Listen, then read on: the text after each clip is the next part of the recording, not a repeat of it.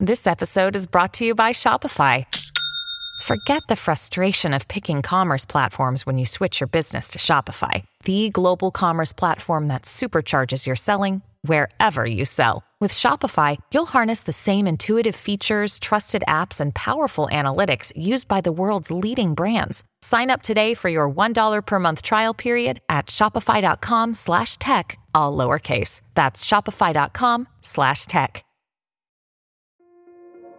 This episode is brought to you by Kia's first three row, all electric SUV, the Kia EV9, with available all wheel drive and seating for up to seven adults. With 0 to 60 speed that thrills you one minute and available lounge seats that unwind you the next. Visit kia.com slash EV9 to learn more. Ask your Kia dealer for availability. No system, no matter how advanced, can compensate for all driver error and or driving conditions. Always drive safely.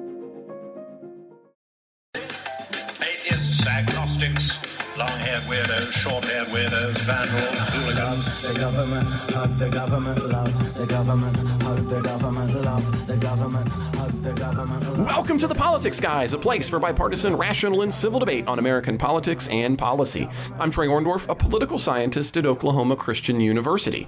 And I am joined, not just today, but for the next three weeks, that's right, by Ken Katkin, a professor of law at Chase Law School. Ken, we're going to start saying, stop saying welcome to the show because it's just going to be us for a while. Yeah, we're going to be the Iron Men of the politics guys. Yeah, see, I, I, like that because, you know, as listeners know, uh, uh, last week, Mike was letting everybody know he and his wife are off taking a look and they're and they're and they're trying to become expats, right? They're trying to move overseas. And that got me to thinking about this, Ken, and I think this is important. And that is, right, I mean, we have Mike. I mean, how is he going to really be a patriot if he doesn't live in the United States, right? so I don't know. Well, his Amer- can make the heart grow fonder. so maybe they'll get out there. They're going to be like France, ah, whatever. And they're going to come back to the United States, you know. And then, I mean, you know, I mean, Jay, he's supposed to be the big patriot, but I don't know. I mean, sometimes he supports some positions, and I, uh, so I yep, feel yep. like we're we are the Iron Men. We're the we are the Iron Men, Men right? Yep. We are the true American patriots of the politics, guys. We are the tent poles around uh, uh, which this show is going to stand for a while. well, it, you know, in seriousness, no, for listeners, uh, you know, Ken and I are going to be taking this on uh, both the main shows and the bonus shows for the next three weeks, which I'm really excited about. So, uh, I thought we kind of get started with this is an earlier court ruling, uh, uh, Ken, this week. But what I thought we get started with is a federal judge in Louisiana actually barred the White House from interfering with social media companies' behavior. Now, it's a big opinion. Uh, it's 155 pages. So I'm going to admit I didn't read every single word perfectly, but I got through most of it. Um, and so here's what the facts kind of seem to be. And I think this is going to end up being a pretty big case as it moves forward. Uh, Facebook and Twitter, uh, it appears, and this is kind of the undisputed part of the decision, uh, not only worked with the White House, but they gave them high level tools to allow them to kind of look at, target, and flag information. Now, I want to be clear here because this has come up a few times uh, in different kind of contexts. You know, if you take a look at this opinion, a lot of the people who are the uh, uh, making the complaint here have wacky beliefs, right? I mean, that's just the way that it is. I don't agree with them all. Uh, one of the uh, one of the individuals in the lawsuit, a company called Gateway Pundits, uh, is a. Uh, I mean, it's it's kind of a whack job news outlet, but that's kind of really beside the point here for this case because it's really about you know what can or can't come forward. So what's happened is is that Twitter, for example, allowed the White House uh, to even go beyond this kind of you might call it crackpot stuff to take down things like parody accounts. Now, why this is all really kind of controversial, according to the federal judge, which is true, is is that none of the issues that are going on here actually violate the terms of service. So for example, the parody account that got taken down isn't a violation of the terms of service. It was just something the White House wanted them to do. Um, when it came to medical commentary, Facebook explicitly deprioritized some content, even though that it didn't violate its own rules if the White House asked them to so do. Not only this, but it actually had in-person meetings with these companies where it required what they called, quote, single points of access so that they, that is, again, the White House, could flag information. Now, I, we've kind of talked about this a little bit on one front, Ken, and that is, is you know, we've often argued that individuals don't have free speech rights on social media. And what we mean by that is to say, right, it's a private company. They have the ability to say what is or does not relate to their rules. The problem here, as I'm reading it, I'm curious what your take on is it seems to be is okay, we have a bunch of things that didn't violate their rules, but then you have government uh, officials stepping in and saying, hey, it'd be really nice if you take this down, or hey, this is damaging to, you know, this parody account is damaging to us. Can you take that down? So, in other words, are they effectively circumventing First Amendment rights by stepping into the private sphere and saying, "Hey, could you could you do us some favors?" And the federal judge in this case is saying, "Yeah, you can't do that," and that's why we get this injunction. So, so what do you think about this, Ken? Well, you, you won't be surprised that I think it's another um, corrupt uh, uh, ruling that has no basis in law from another uh, corrupt uh, Trump judge. And I think it, it follows um, a pattern that you see in a lot of these corrupt rulings, both in the in the recent Supreme Court and in lower court rulings, where they will um, express uh, legal principles that everyone should agree with that you know that are correct right? I mean the, the principle that we don't have a ministry of truth the principle that the, the government can't uh, suppress, suppress uh, speech just because it has weird ideas. You know these are all valid correct principles and a lot of the recent uh, corrupt opinions like this one will express valid corrupt principles like that as their major premise and then they'll and then they'll just um, completely distort and mislead about the facts in in a way that um, bear no no just no uh, relation to reality, um, and then they'll conclude that the uh, Biden administration has has violated um, those kind of principles um, when it, when it completely obviously hasn't. Um, and you know, in this case, you know the the, the parts that the the um, court leaves out are a um, you know, that Facebook and and um, uh, um, uh, the other social media sites, Twitter. not not well, I guess it was Twitter then. Yeah, I mean, it changed when Elon Musk came in.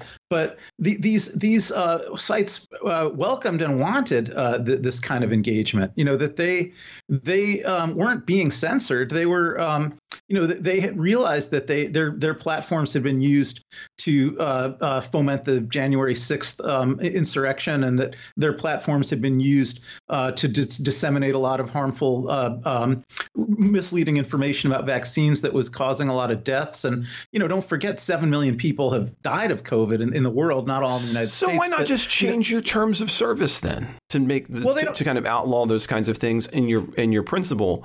I mean, that seemingly yeah. would have would have potentially fixed this issue, right? I mean, because the, the the piece of the fact, and I'm curious about how that fits yeah. into your argument here, is hey, had this been in the terms of service, woohoo, move yeah. forward.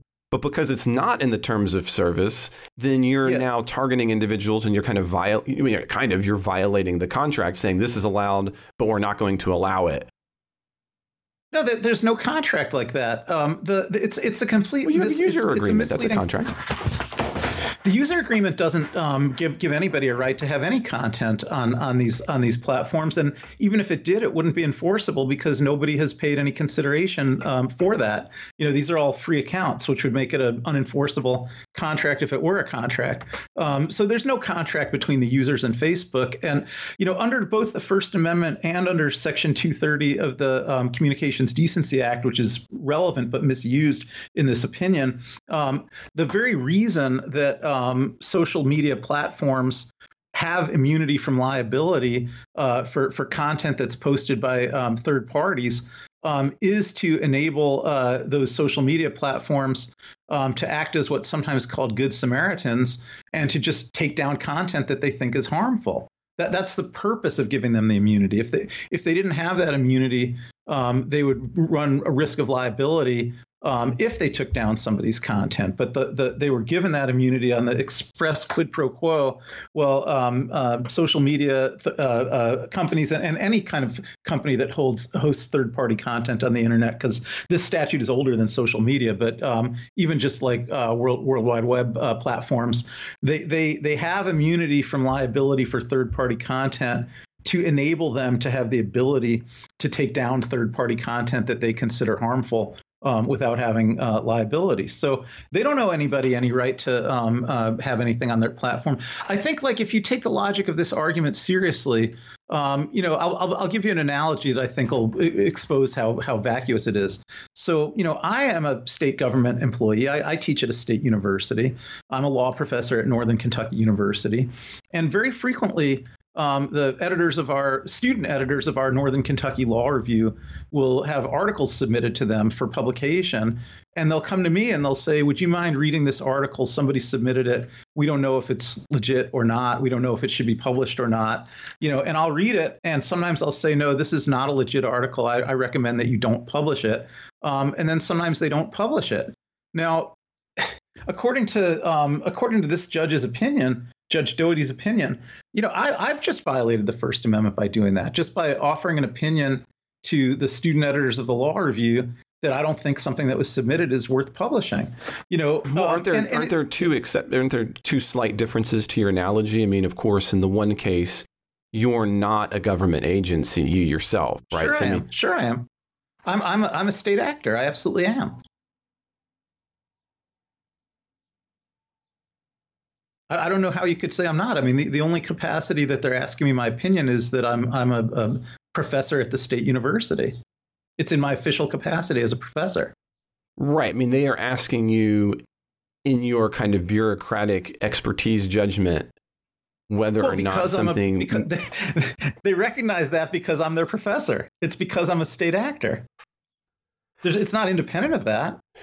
I'm not sure. I mean, I'm not sure you would classify the White House as an expert. I, I guess it's not the state actor that I'm having issue with there potentially, but it's expertise. I'm sorry. Continue. Continue. Yeah. No, they are experts. I mean, the, the, the, think about this. This was about vaccine disinformation, and the White House is saying well, that, that was one piece of it. Well, let's let's start with that piece of it. We can get to the other pieces of it, but on that piece, it fits the paradigm perfectly, right? You've got a lot of misinformation that's going to get people killed.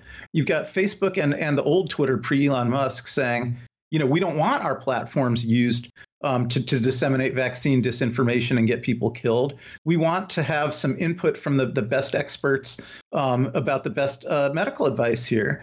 And actually, the US government is the best experts. You know, Dr. Anthony Fauci and his staff at HHS you know they are the best experts and so they're giving their opinions to facebook which wants those opinions and and facebook is is using that um, to figure out ways to uh, reduce the dissemination of harmful misinformation that's going to get people killed.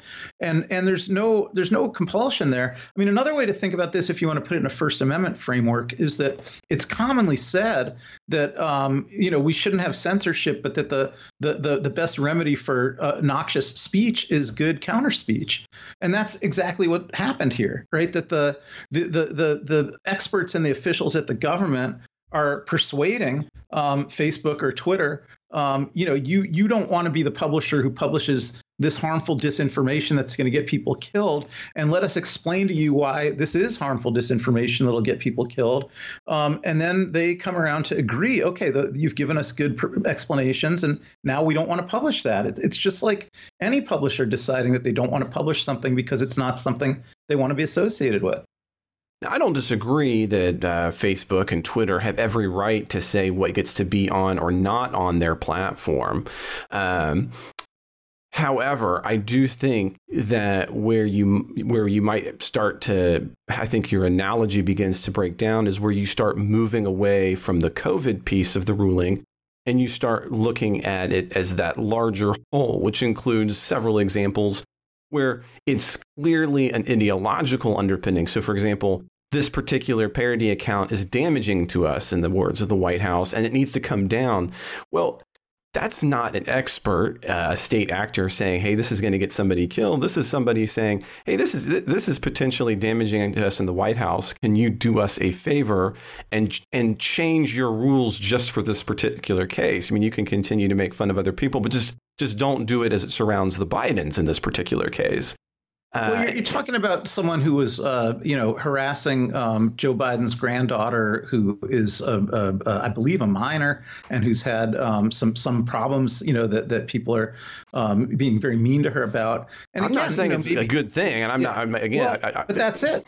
I mean, it, it, might not be that you know. It, it, it's not that that someone could be um, uh, uh, punished by law for publishing a, a, that kind of content, but Facebook has to make the decision whether they want to publish that kind of content. And I mean, the fact that it was brought to their attention, and you even you just said it's not a good thing. You know, why why can't Facebook say it's not a good thing and we don't want to publish I would, it? I, mean, I would I would happily say that if they were to make that. In other words, if I could do the same thing, if you had a rule that said, look, you can't have parody accounts about minors or we're not going to allow you to have parody accounts, I think that would be something useful as well. So that any particular individual could get the same kind of uh, access and say, hey, look, here's somebody violating your terms of service. You need to take this down. It doesn't matter what the term. It just doesn't matter what the terms of service. No, I'm saying are. is, but to say to, to, do the same thing for everyone, right? You're not doing Why the same. Should they? They don't have to. They they have their own First Amendment rights. They have their own rights under Section 230. They are deemed to be a publisher. They they can decide what they want to publish and what they don't want to publish. They're not a common carrier. They don't have to treat everybody the same. That that's one of the huge um, uh, uh, errors of law. You can happily in, do in that. I mean, so I mean, again, you can happily do that, but that would then, I think, if you if every social media company did that and explicitly did that only for Democrats or for Democratic presidential candidates, I mean, you're, again, you're perfectly free to do that, but wouldn't yeah. that exactly be the traditional conservative argument that social media companies and publishing companies care more about Democrats than they do Republicans? So, so I'm not even a Republican. They, they yeah, they're allowed to. I mean, you have Parler and you have Truth Social. You have these other social media networks that care more about conservatives. They, they, they can do that.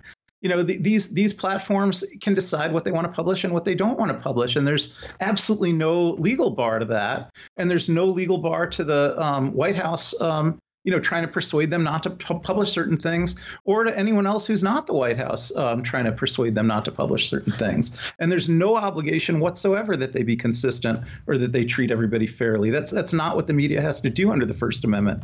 And and and um, Facebook is considered to be the media under the First Amendment. Twitter is considered to be the media under the First Amendment. They can decide what they want to publish, what they don't want to publish, and they have no legal obligation to be even-handed. So, what do you think happens next? Uh, you know, I don't know because you got a lot of corrupt judges um, in the 11th Circuit, or I guess this would be the Fifth Circuit. It's in Louisiana. I was say You've got even more corrupt judges in the Fifth Circuit, and you got um, uh, a corrupt Supreme Court. So I don't know where this is headed. Now, I I, I hope that uh, the the Supreme Court, um, you know, you you do have a few uh, Supreme Court justices who, um, you know, so far have have sided with uh, social media companies in all the Section 230 cases.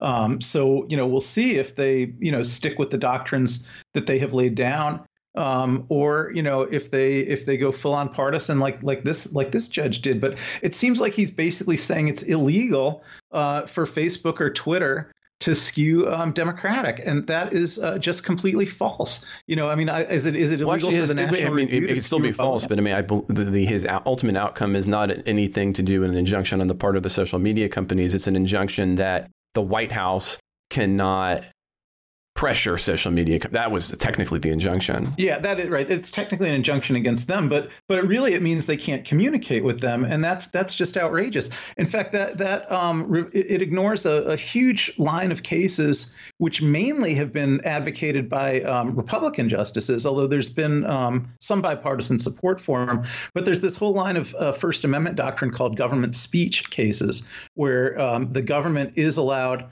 um, to engage in speech and to try to influence debates that way. And you know, probably probably the the most um, uh, leading case in that line comes from the 90s, but it's a case called Rust versus Sullivan, and it has to do with um, doctors who wanted to um, treat patients where the payments were coming from Medicaid. So there was government funding for the patients. And the, the government had said, well, as a condition, of um, getting this money and, and treating patients, um, doctors who take that money can't uh, ever mention abortion um, to any patients. And this was back during the time when abortion was still a constitutional right.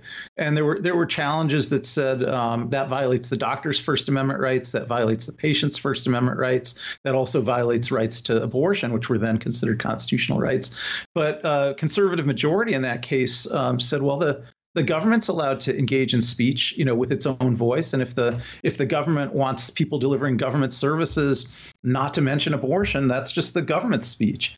And you know, again, here it's even more clearly the government's speech because you know, unlike in Rust versus Sullivan, where they were even roping in the private doctors who took uh, payments from the government and characterizing them as the government, um, here, you know, the only speech that's being complained about here is speech that's actually from full-time government officials, and they they have a right to have um, their administration has a right to have positions and to express them. That's all they've done is express them, and they they clearly haven't coerced anybody. They haven't, you know, that's why you still have networks like Parler and Truth Social and you know all these kind of networks that would carry all this garbage. Um, you know, nobody's pressuring them not to, but it's just that Facebook and Twitter didn't want to carry this stuff, and they wanted help knowing what not to carry. Well, I mean, I think what we should probably do is to talk about another potentially uh, corrupt Supreme Court case. okay. uh, now we don't often do this. I set it up that way uh, because yeah, yeah. a lot, a lot of people on Discord, which is what it heads up. Remember, uh, if you are a supporter of the show, Discord's one of the access you get to, and a lot of people were very curious about what our takes would have been on, I think, one of the biggest takes that uh, uh, Mike and our newest politics guy May was was talking about and that was the case of uh, uh, fair, students for fair admission versus Harvard. Uh, and of course, this week there's some additional add-ons to that, Ken. Right? So we had the NAACP now challenging legacy admission. So I kind of want to wrap all of this up, you know, in kind of a package for everybody. So, again, we don't do this frequently, but we thought it'd be really kind of important to take this case on with this new angle, at least slightly again, in light of what uh, Mike and May did. So, to understand all of this, let me kind of re sum things up. Last week, the Supreme Court uh, in stu- uh, Students for Fair Admission versus Harvard ended up uh, uh, deciding that you can't use race as a uh, factor in admissions. Now, this led to the show last week. That's actually what they launched with, and I'm going to kind of go through that. Um, uh, Ken and I listened through. I generally listen to the to the other hosts as well, uh, but I took some uh, notes so that we can kind of get everybody up, back up to speed. Uh, and May and Mike actually, this was one of the few things last week that they kind of seemingly agreed a lot together on. Um, one of the things they agreed on was that racial discrimination is a part of affirmative action and therefore should come under strict scrutiny. The pair also argued that the facts were not for the minority of the court. In other words, Mike uh, uh actually said that he agreed with the majority's reasoning. Mike and May also agreed um, that while everyone agrees diversity in the classroom is important, eh, but the problem is that those outcomes are vague. In other words, when does that end? May specifically argued that the disparity of admission, that's a, a uh, 10% probability for a uh, white student versus a 98% for a black student with identical scores at Harvard, and a nine times more likely for a black student than for an Asian student with identical scores to get into Harvard, is problematic if there is not a measurable, quantifiable, when does that end goal in place. Uh, she would go on to argue that, that there needs to be a logical endpoint for affirmative action because it is a short term remedy to past uh, discrimination, even though it itself is a form of discrimination. In other words, both of them agreed that affirmative action is kind of a temporary violation of the Constitution and it has to have some measurable end and fall under strict, strict scrutiny. Now, that's what they got to, Ken. Now, of course, this week we had the NAACP's uh, response to this but before we get to that, I just want to pause for a second and say, what do you think about the case? And, and, and what was your take on Mike and May's position on the case? Yeah, thanks for summarizing their position too. So, um, you know, I, I don't disagree with them as a policy matter. I think I have a lot of the same concerns about um, the way affirmative action is used that they have. However, the case is plainly wrong as a legal matter. Um, you know, I, I, don't I don't have any qualm at all with states like California and Michigan that have decided to end affirmative action. I, I think that might be a good idea. Um, but to say that it's unconstitutional um, is is um, so so odd because think about this. It, within a couple days the the supreme court um, d- not only did they d- decide the harvard case but they, they also decided a different case uh, called um, 303 creative versus Elenis um, about a web designer who um, didn't hypothetically didn't want to have to design websites for same-sex marriages. And if, if you look at those two cases together the supreme court says in the uh, harvard case um, Harvard is not allowed to um, give a preference to a group of applicants based on aspects of their identity. Um, but then in the Creative 303 case, they say, but a web designer is allowed to discriminate against um, a, a, group of um, customers uh, based on their identity. And I think there's literally no way to square those two holdings un- unless you um, just think the principle is that you know white male cisgender people can never be discriminated against, but other groups can. Um, and I, I, I, just you know keep coming back to that as evidence of the corruption. Like if there was any coherent uh, First Amendment theory here or Fourteenth Amendment theory, then both the two cases should have come out the same way as each other. They they both should have either the institutions um, should have to comply with law in both cases, um, or the institutions should have a constitutional right to ignore the law um, in both cases. But I, I, just don't see how there's a, a, constitutional right of someone who wants to discriminate against one minority group to do so, um, but but a, but but but but no right of, of someone who wants to um, uh, discriminate in favor of a minority group. So I, I think that's really where the, the corruption is exposed the most. And I think there's no valid legal theory that gets you to the result that the court got to, even though I think it sounds like Mike and May were mainly talking about policy. And I think on, on policy, I might be on their side. Um, but on on law, um, I think that's up to the state legislatures or to the state constitutions or to the board of regents of the institutions, and if, if they've been authorized to make these decisions. And there's there's nothing in the U.S. Constitution that really addresses these issues.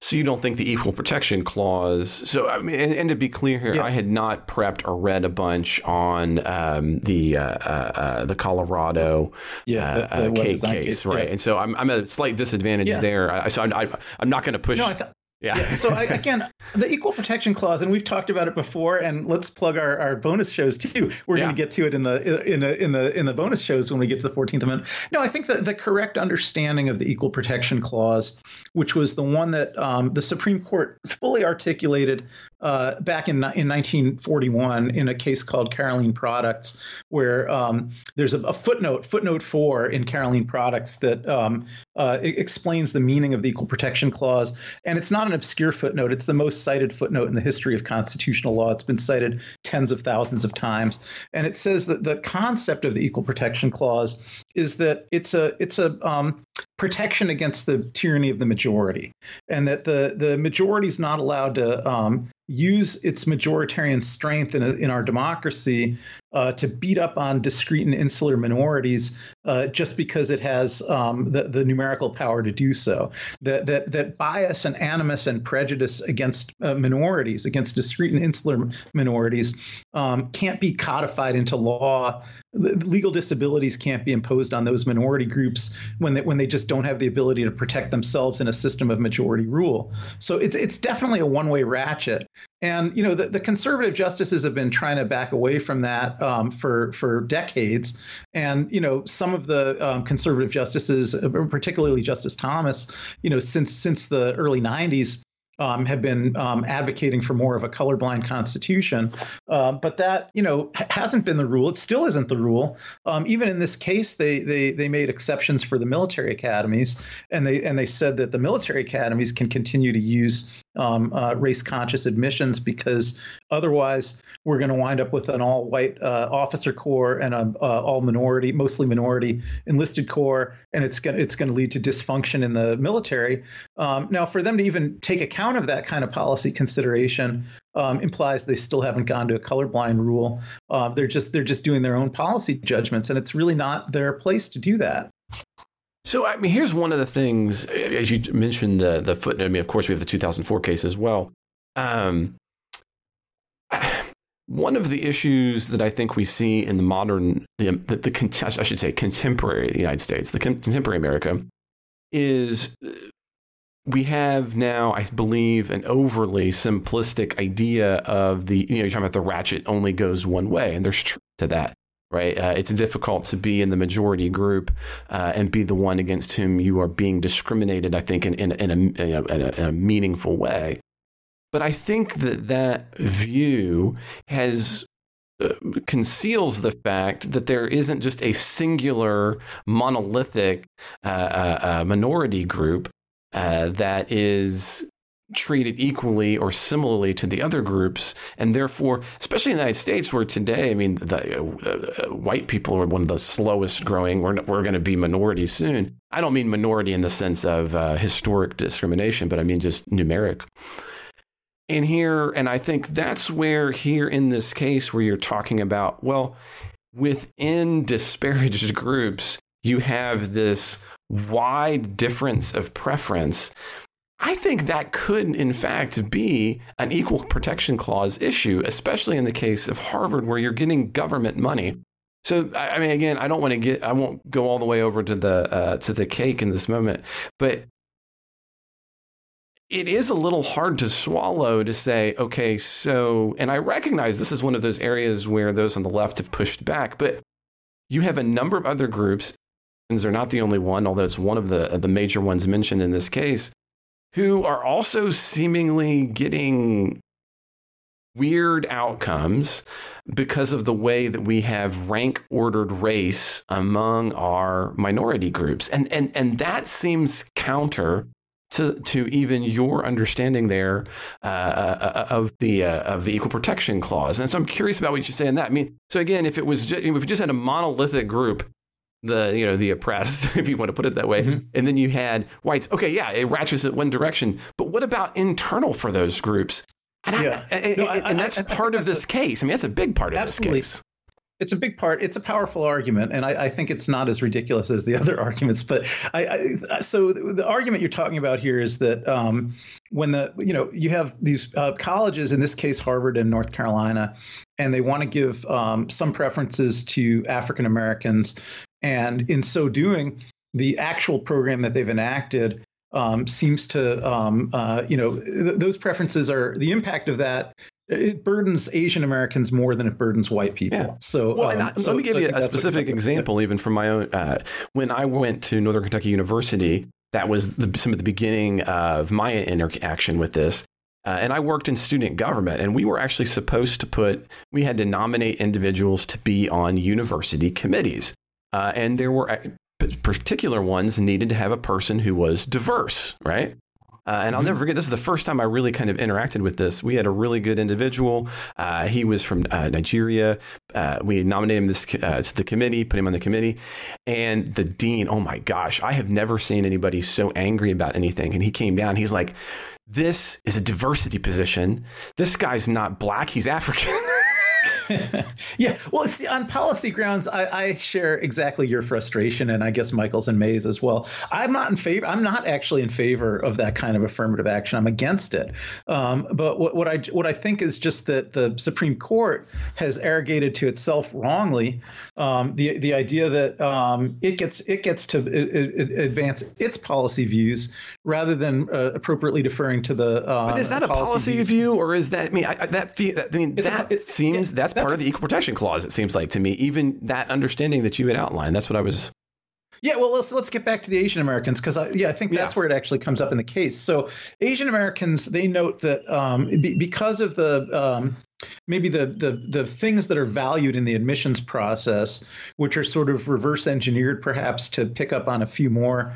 There, there's maybe an overvalue being placed on some characteristics that some African Americans might have, and and uh, and then that is um, disadvantaging Asians even more than it's disadvantaging whites. So um, so that you know maybe they're they're de-emphasizing um, grades and test scores a little bit, and you know Asian Americans are especially excelling at grades and test scores, or they're they're de-emphasizing um, uh, um, uh, classical music instrument uh, um, a little bit, and Asian Americans are therefore more disadvantaged even than whites by not getting uh, more credit for that. Um, so that's kind of the argument. Now, I would say this on, on my theory of the Constitution. Um, if the evidence would bear out that there's been um, a kind of systematic discrimination against Asian Americans as a group, uh, more than just the the, the general um, uh, burden that's placed on um, everybody who's not um, a, a, beneficiary of the affirmative action. So if Asians really are systematically being burdened more than whites, um, I think that's a valid claim. Uh, but I don't think the court actually went into the evidence enough for that. You know, I think they they just really rested a lot on the idea that um, race is obviously counting for a lot for African American candidates, um, and they kind of noted um, that, that Asian American candidates are disproportionately burdened. But but that could be because of other things, right? It could be because um, you know you still have these alumni preferences, and I know we're going to talk about that. But white people are highly disproportionately going to benefit from alumni preferences um, compared to both African Americans and Asian Americans. Um, you have the fact that most of these selective schools are are trying to field football teams teams and basketball teams and whatever. And you know, athlete recruiting, you know, probably will um, just just as a social fact is benefiting whites and blacks more more than it's benefiting Asian Americans by and large for the sports that they're recruiting for. So there may be explanations for this that um, could could refute the idea that um, the, the, numerical disparity is because of discrimination.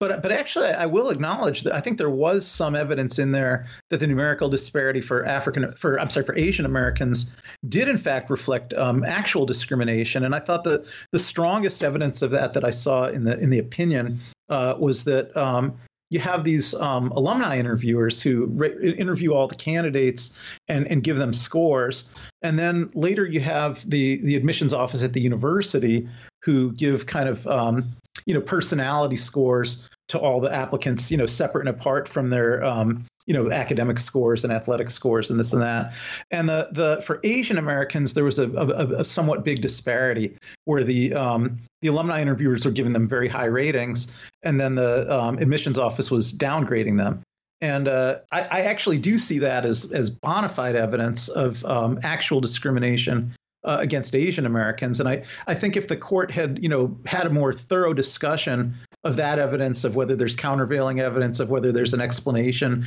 for why those scores are being downgraded more for um, Asian Americans than for others. You know, I think that's a legitimate ground of inquiry. And I think if if Asian Americans in fact are being discriminated against relative to whites um, or relative to uh, all candidates, um, I, I, think that that would violate the equal protection clause. Um, but I, but I, I just think that's that's not the court just was oversimplistic because it just said well they're giving a preference to um, African American candidates. But I, I think that itself is is just not unconstitutional. Okay. I'm going to pause this there for just a minute. And when we come back, Ken, let's take on what the NAACP's response to this has been since we've been kind of skirting on that for a minute. So, Ken, let's take the other item of this. And this is what's new for this week. This isn't something that uh, Mike and May had the chance to get through. And that is that the NAACP, and I'll say I think rightfully, called for the end of legacy admission for schools that are already receiving financial aid dollars. Now, many schools have already done that, but there are still some holdouts. Harvard is one of them. Um, and it was it was uh, their statement about this was I thought telling. Uh, and they they effectively said, "Look, we already did a lot for diversity. We took a case all the way to the Supreme Court uh, in favor of diversity. And even though we lost that case, we're going to continue to care about diversity. But ending legacy admission is just simply not on the table.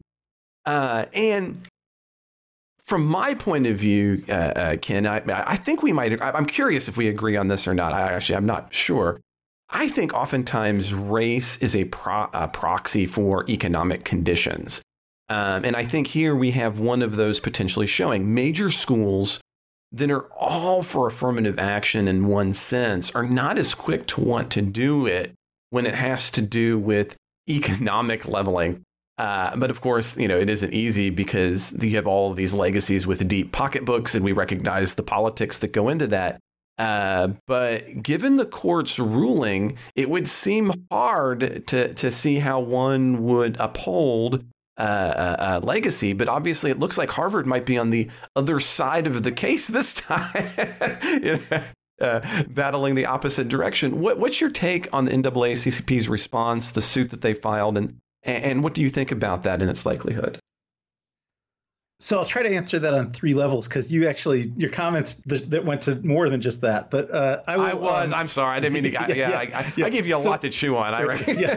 So, so, so on the on the lawsuit, I think that the the idea is that it's it's illegal for a university to have a, a admissions process that discriminates against um, uh, minorities, and so in the past. Um, cl- clearly, these these these schools that had um, affirmative action admissions for minorities uh, were not discriminating against minorities, and they they they were able to you know both um, give alumni preferences um, to mostly white applicants because well, almost solely given. white. because- Yeah, I mean, one yeah. thing to keep in mind. It's almost kind of like voting in that sense, right? Uh, the grandfathering clause of it all. You know, yeah, if you could have been in Harvard from the, the, the period of time, then you're going to be white, right? You know, Probably, If you yeah. could have I mean, voted, we're getting- you were white, yeah. right? You know, so by, by and large, I mean the clock is rolling forward some, and and you know oh, for um, sure, yeah, yeah, yeah, yeah. yeah. So now we're talking about alumni kids where the alums were maybe in the 1990s, and uh, the uh, 1990s these schools were not all white, but they were still probably a little bit disproportionately white. You know, if you're dialing it back to the 1950s and 60s, then these schools were all all white. Um, and uh, um, but yeah, so I think the alumni preference in general is certainly going to give some kind of skew towards white people, and so you know until now um, uh, the college admissions processes could easily um, uh, um, push back on that that impact by just also giving preferences to minorities. So if you give preferences to both minorities and alumni kids, um, the way they were doing it until now, um, the the preference for minorities is is going to keep minorities um, certainly at, at a proportional level of representation and not at a level where they're being discriminated against by the alumni preference. But now that there's not going to be um, preference for for minorities anymore, the argument that the NAACP is making is that um, using alumni preferences will have a racially disparate uh, impact. Now, in terms of the um, merits of that argument, it does have to be proved, and I think that it isn't as obvious as it might sound that that's that's factually correct because again, you are talking about the 1990s now, um, and pretty soon, like even the early 2000s, uh, where it's it's those classes whose kids are coming in, and um, you know, affirmative action was already pretty heavily used by that time. So th- it may not be that those classes are are so disproportionately white that the alumni preference will um, skew the racial composition of the class. Um, if it doesn't, um, if that fact can't be proved, then this suit is a non-starter. Right? So Gotcha. there's no legal obligation to have any kind of merit system. The legal obligation is just to not um, discriminate against minorities, and that, that comes from Title VI of the Civil Rights Act of 1964. So I think I think you know the NAACP is going to have to prove out some facts against some particular institutions about who the alumni were in the in the years um, that are relevant now, in the years where current applicants are kids of, of those alumni. Um, but if they can prove it out, I think they'll have a, a case of, of some sort. Um, and I don't I don't know that the remedy would mean that there can't be an alumni preference anymore, but it would mean that they'd have to um, you know figure out some way to um, they might i mean the schools might even be able to make lem- lemonade out of lemon there and say well since our alumni preference is having a disproportionate impact on minority applicants we need to uh, compensate for that by admitting more minority applicants and that could be a back That could be the back door. Yeah, that's true. yeah yeah yeah so it's uh, um, the, you know the, just like um, you know i think you could analogize that to um, you know right now today uh, K through 12 schools are not allowed to take account of race when they assign students to which school they go to.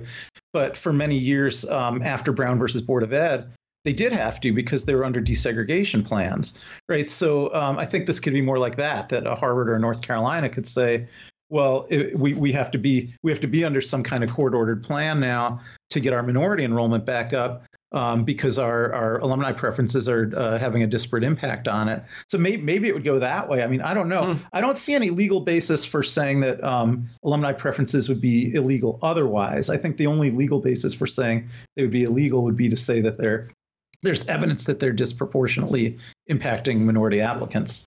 And you know, it, it's true. You want to almost have that knee jerk reaction to say, well, it would have to be. But of course, part of that's probably a little bit of uh, time loss in the sense that eh, I think sometimes it's hard when you're thinking about the timeline for when individuals are going to be in school. You're right. I mean, you're talking about late 1990s. Are the you know those are the parents now.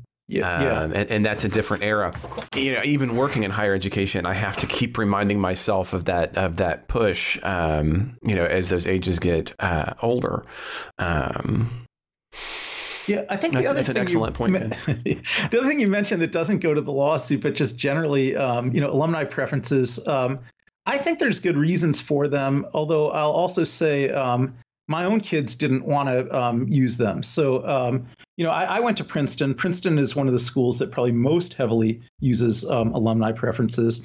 Um, I myself was not an alumni kid but my kids are you know are alumni kids right. and uh, um, when i when i uh, went there um, and again it was not even it was like only one third as hard to get into when i went there as it is now so you know now it's gotten much harder for anyone to get into but when i went there i felt like i benefited a lot from the alumni preferences um, even though i wasn't an alumni kid because for one thing you know a lot of my classmates um, had a lot of institutional knowledge about the place, which enriched my experience. Um, and also, you know, a lot of the classmates, you know, had parents that gave a lot of money, and I certainly benefited from that as well, both in the in the sense of financial aid that I got, and in the sense of just what kind of resources were available to me. So I didn't have a big problem with it as as someone who got into Princeton without an alumni preference, it didn't bother me that other kids had alumni preferences. Now, when, when my own kids were applying to college, um, they wouldn't apply there. And they and they actually said, yeah, they said the reason they wouldn't apply there is they didn't want to have to wonder whether they only got in because of an alumni preference. So you know, for them, they saw it as um, just a negative that would kind of undermine them. Um, and uh, but that you know, so I had a very opposite perspective on that from my kids. But I think the schools do get a lot of benefit from having families that have long-term association with them, having families that'll be long-term donors, and having an institutional culture where some people come in, you know, with with a lot more um, knowledge of the the tradition. So I, I, I never had a problem with it. Um, but I, I think, you know, I know a lot of people do have a problem with it. I also think a lot of people have a very artificial idea of what a merit system would look like. You know, well, if, that is yeah, very true. Yeah, that is very yeah. true. I mean, what would what would a merit system look like? You know, I think in in in Princeton these days, and it did get a lot harder to get in th- than when I went there. But you know, the, the number of valedictorians that they reject um, is larger than the size of the class, right? So, I mean, they reject more high school valedictorians. If, if they admitted only valedictorians, they'd still be rejecting the majority of their valedictorians. So, you know, in, in that kind of system, I, I, I don't even know what, what a merit system looks like. No, I mean, and uh, there is a valid point there. And that goes to, I mean, one of the things that's hard to just fathom, I know that we have, there's actually fewer, just, I don't know, that we're getting off topic a little bit, but there are fewer applicants to uh, colleges than there ever have been uh, because the population of both uh, individuals that age and their desire to go to college has waned in the, in the last decade. Um, but even accounting for that, because you just have so many people, you're absolutely true in the sense of the you know, well, what would it take to get in? I mean, even at uh, smaller schools like what I work at, um, and like some of our, we have some Discord people on. We, we were swapping some of those stories this past week. Um, you know, the well, I had all A's. Oh well, you and everyone else I have looked yeah. at, you know, for. Right. um, and, and, I think we forget that, and, and I'm, I'm taking to something else until you take a look at like I don't so okay here we go. I'm just going to do it. So Ken have you ever taken a look at like uh, running or athletic times at the Olympics versus you know say from 1930s 1940s to what just people do at races today I've never looked, but I, I can see where you're going. Yeah. I'm quite sure that everybody's much much faster today yeah. than they were then. So like I'm I am comparatively I, I'm not a fast dude. I, I'm chronically ill. I have extra tubes in my butt, but I would have I would have been in the top. I, I could have gone to the Olympics in the 1930s, even as I am right now. Um, and uh, you know, and today, you know, to be in that kind of uh, pace, you're talking about you're running uh, five minute miles for 26.2 miles, right? Yeah. Uh, and it's not as if there weren't a lot of people who can do that. Uh, and, and, so, yeah, I think your your point there about you know what does a merit system look like, and when you have really large ends as it goes through time, uh, you know, the, the the people who will start hitting the peak of that uh, curve, it increases and increases. It's, it's crazy. But okay, okay, we should leave yeah, that behind. If, if I could say one more thing about no, that, please. I know I'm belaboring it, but you also talked about social mobility, and I think a lot of people think social mobility is a good role for universities to play, but it's entirely in contradiction with a true merit system, right? I mean, if if you're if you're going to let let in people who are lesser prepared because they need it more, then you're not letting in the people who are better prepared than them, right? It's, it's the opposite of a merit system. No, that's well, that that is true, and that can lead us to all kinds of issues talking about, you know, what can you provide and what can you do in those circumstances. But I bet we should do. Maybe we could do another episode about that. yeah. but I, I mean, uh, time runs short, and I want to get at least one last story in, Ken, maybe two. We'll see what we got. But the one I want to make sure we get to is one that you were particularly kind of pointing me towards, and that was the ongoing uh, developments between Russia and China. And I, I, was happy to do this because I don't know, we're the pair that often takes on international issues, especially as it deals uh, potentially with U.S. foreign policy. And I think the relationship between Russia and China definitely falls into that category.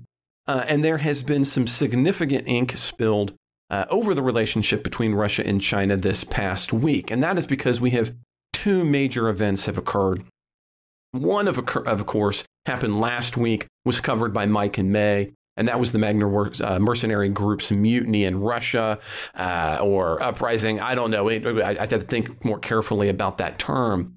Um, but then one of the new items to emerge this week that they weren't able to cover uh, that links into that uh, is that the key leader is not in exile, uh, but is still in Russia, not in Belarus uh, despite the terms of his deal requiring him to be in Belarus. Now, the other item that happened this kind of big event for this week was the virtual meeting of the Shanghai Cooperation Organization Summit, which was held by India.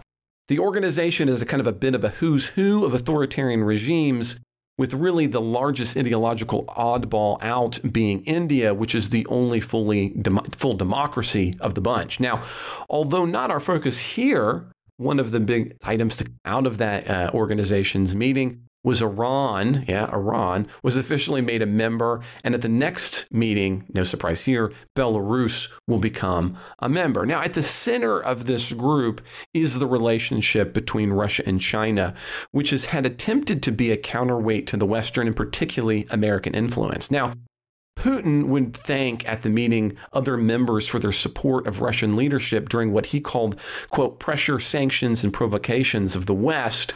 Uh, and he would also go on to point that out more specifically uh, with he's used a couple of different terms, but again, kind of the uprising or the mutiny or whatever that's going to be.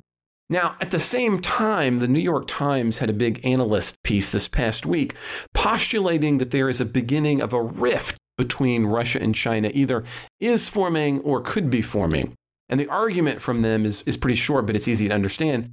It's that that relationship is really more about individuals than it is about states. And that actually goes back to political science, right? Uh, uh, dictatorial regimes, authoritarian regimes uh, are typically less institutionalized and have much more emphasis placed on the personification of particular individuals, in this case, and Putin. So, what if, as a result of the war in the Ukraine and now the uprising, uh, it kind of maybe potentially puts Putin on less secure footing? And if that's the case, then does this change the relationship if China is made aware of the fragility of Russians' internal politics? Even if not, uh, China might use these minor instabilities to extract more demands from Russia, which again could lead to bigger tensions between the two. And of course, their relationship between the two is going to be very important moving forward for the United States, both in terms of our relationship with China and for our relationship with Ukraine as it continues to fight Russia. Now, I'll just, I'll kind of say quickly, I wasn't deeply convinced by the New York Times uh, opinion that there's going to be a deep, deep rift here. Um, but I do think there, I think where they are spot on could be the idea that there might be a price to be paid by Russia uh, uh, to keep from being isolated via China. What do you take about all of this, Ken? Yeah, I um. So the article, the the um, editorial or guest essay in the Times was by a guy named Ryan Hass, uh, who was uh, President Obama's advisor on China policy. So it's sort of a, you know, Obama lens perspective, I guess, on this. But um, well, they also had much, they also had an analysis piece to go along with that one, by the way. And I had to look up the two uh, uh, editors who were the ones that wrote that kind of to go along with it. So just a heads up, I was mentioning both of those in that story. Oh, Continue. Great.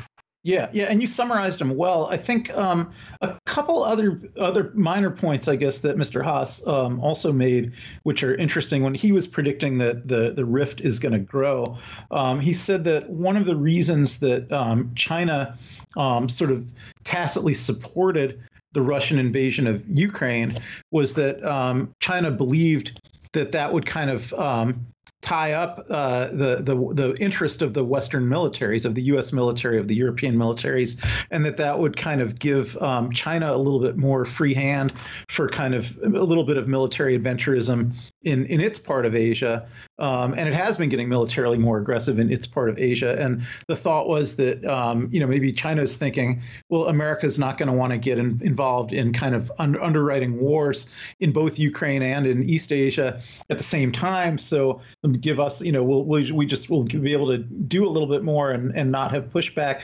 And so so uh, Mr. Hass was suggesting that that was one of the motives that um, uh, Xi Jinping had for supporting Putin in the Ukraine war. But he said that that's kind of unraveling now because not only have all the um, Western militaries kind of you know gone pretty far in on on supporting Ukraine, but actually it's led to a lot more troops from the West being sent to that part of the world, including on the Chinese border, which is kind of the opposite of what he wanted. Um, and so I thought that was interesting. And also that um, to the extent that maybe one thing that was um, animating long term Chinese planning was that they eventually want to try to take Taiwan. Um, you know, the, the idea of seeing like, you know, what Russia did was kind of a, a, a proxy for that, right? They're, they're looking at Ukraine, they're saying, well, that used to be part of Russia and that really should be part of Russia. And we're, we're going to take it back and the the you know real real difficulty that they've had and they they may you know everybody thought they would eventually succeed but i think now people are thinking they may they won't eventually succeed um, you know you know is it doesn't it's not good for for China if if their if one of their main objectives was to do a similar kind of uh, military action to to to take Taiwan, and so I, I think those are all real um, factors. On the other hand, I think I'm just exactly where you are here. Uh, despite that, and I, I, sense that you know when you were saying that the these articles may be um, exaggerating the the the, the rift, um, that may be true because I think China and Russia still have this shared interest in um, you know uh, uh, basically um, not being uh, you know being stronger than America basically, and they're yeah, and they're they're stronger than America together than they would be uh, separate and apart. And uh, um, you know, if you look back uh, uh to the 1970s when there was the Sino-Soviet uh, split, um, that basically did weaken both those countries, you know, and, and strengthen America. And so, I think they have a lot of incentive to try to stay aligned as um, you know, kind of the authoritarian regimes who are counterweights to America in the in the geopolitical system, and uh, and that they, they they both can recognize that they they have more ability to do that if they if they stick together. So I think I, I think if I think I took that to be what you were sort of saying also. Yeah, I, I, I, think, think I think I'm on the same page as you there. Yeah, I think the I think the thing that could potentially I think the probable probability of a rift rift hinges on and, and again maybe that's what we're seeing here with again I think it's it's a big deal uh, that Putin has an al, uh, a, a, rival who is not yet leaving Russia and is also not afraid for his life yet. um, but I, I, think the possibility would be if there's a, a, a bigger push on Putin's power in a, in a larger way, and China used that in the way that we see here in these analysts arguing that, that, that, that they might, and that's a possibility to try to get especially oil uh, flowing away from Europe and, and largely uh, to, to China, leading some of those pipelines. In other words, maybe putting the screws on Putin a little bit if they see some weakness there. Uh, I think the thing that could potentially would potentially cause a split is if, in response to that, Putin lashed out, right? So as he's kind of going down, if China puts too many screws on, and so then Russia, uh, Putin specifically, then trying to pushes back as a way to potentially supporting himself, that can lead you to a rift Um, but yeah, I, I agree, and, and you're reading me rightly to say that I don't see that splitting right now because a I don't think you have as much instability as as they're uh, postulating there for Putin, um, at least not to a level that I think is going to change international policy yet. Uh, and they're going to have to overcome the history, as you have rightfully mentioned, of the fact that the last time they split, it wasn't good for either partner in their bid to want to be what you might call the uh, the anti-West or the the West alternative, you know, to maybe make it less uh, negative. Right, and and it actually was the kind of uh, the beginning of the end for the Soviet Union, really. Yeah. Which I mean, surely Putin doesn't. I mean, well, although I mean, there you go. I mean, Putin um, it would be ironic if Putin went down under similar circumstances to the Soviet Union, wouldn't it? Yeah. I'm not predicting that, but it would be uh, a bit of uh, a poetic justice, I guess. Um, but I mean, I think the other thing, and this is you know kind of an extent beyond that, but I've thought about this in terms of the instability. Um, you know, one of the big concerns during my lifetime when you had the fall of the Soviet Union, I mean, of course, that's a positive thing in some ways, but there are a lot of really dangerous nuclear weapons. and, and, you know what happens with that if you had those kinds of uh, instability or, or relationship breakdowns. Yeah, I mean, I mean, I don't know that it could get much worse than it already has, but maybe it could. Yeah. Uh, well, I mean, I can imagine it being a little bit worse, Ken, in the sense of you have you have an individual. I mean, it's hard to imagine somebody uh, you'd say, well, terrible individual, and he is, and I'm in no way supporting him or him holding and maintaining power. But individuals like Putin who are backed into corners will not hesitate to do terrible, terrible things. And if they happen to have the ability to make part of that terrible thing a, a nuclear device, uh, yeah, yeah, that yeah. Well, I agree. I mean, I think I think he could, he might use one now, and I also think we don't actually know that he has all the nuclear weapons that were the legacy of the Soviet Union. Other right. people could have some of those as well. So yeah. it's uh yeah. So I think it's all we're already in a pretty bad situation as far as you know really knowing what happened with all the the nuclear weapons the Soviets had, and and and or having faith that uh, they're in the hands of people who wouldn't use them. Yeah, I mean, you know, don't yeah. Yeah. Well, again, I guess we should probably uh, uh, uh, stop there and uh, end this week's show. But you don't get to get away from me because here in just a few minutes we're going to be uh, recording our bonus show. So I'm, I'm really excited for our midweek show to be coming out, and then we're on again two more weeks. Right? This is this is the first of three for the two of us. Yeah, that's awesome. So, if you would like uh, to become a supporter of the Politics Guys, we would really like to have you because without our supporters, that's what keeps the podcast going. Now, that all sounds good, and you might do it for some, you know, feel good reason. I, I'm happy if you want to do that. But you also get a lot of cool stuff if you become a supporter. And one of the big items uh, is ad free versions of everything that we do, as well as that supporters exclusive midweek show that I was just mentioning. Now, Ken and I, we have been going through the Constitution, and you know, generally you're just kind of getting about one or two a month. But this week, we're going to be going through the Constitution for three weeks in a row, and we'd really love you uh, to join in. We're going to be uh, uh, starting on Article 3 of the Constitution and moving forward. Uh, all of the other episodes are there. So if you become a supporter, you can go back and you can start with our introduction to the Constitution as we go through uh, Articles 1 and 2. It's all there. And it's just a chance to kind of not do the news thing, but really kind of take a look at something that has a longer bit of shelf life. And we'd love for you to be a part of that. And to be a part of that, uh, you're going to have to become a, a supporter.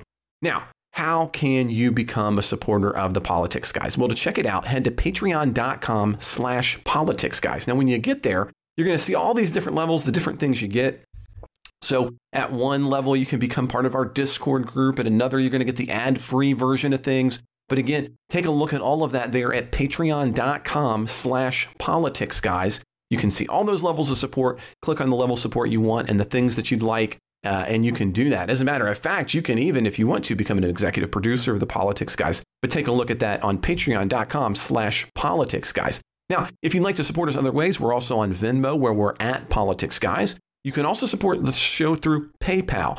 All of those options are in the show notes, or if you'd like to do it in a browser, you can head to politicsguys.com slash support. Again, that's politicsguys.com slash support, and you can support us through any of our channels. Now, if you'd like to get that midweek show, you want to do more in the Constitution, but you're just not in a position financially to support the podcast right now, I totally get that. And that it, we can fix that up for you. All you have to do is send an email to mike at politicsguys.com and he's going to get you set up on our list and you'll be getting an email from me or from him and you'll, you'll be able to download your episode there. Whether you're a supporter or not, we would really appreciate it if you would subscribe, rate, and review us on whatever podcast app you use and share that episode on social media. If you've got a question, comment, gripe, question, or just anything else you'd like to share, you can reach us at mail at politicsguys.com. We're also on Facebook and Twitter, and you're going to find the notes for all of these right down there. You guessed it in the show notes. The executive producers of the Politics Guys are Bruce Johnson, Wilma Marino, Andra Masker, Daniel Toe, Ryan Beasley, Don Oglesby, and Ivan English. We'll be back with a new episode next week. I hope you'll join us then.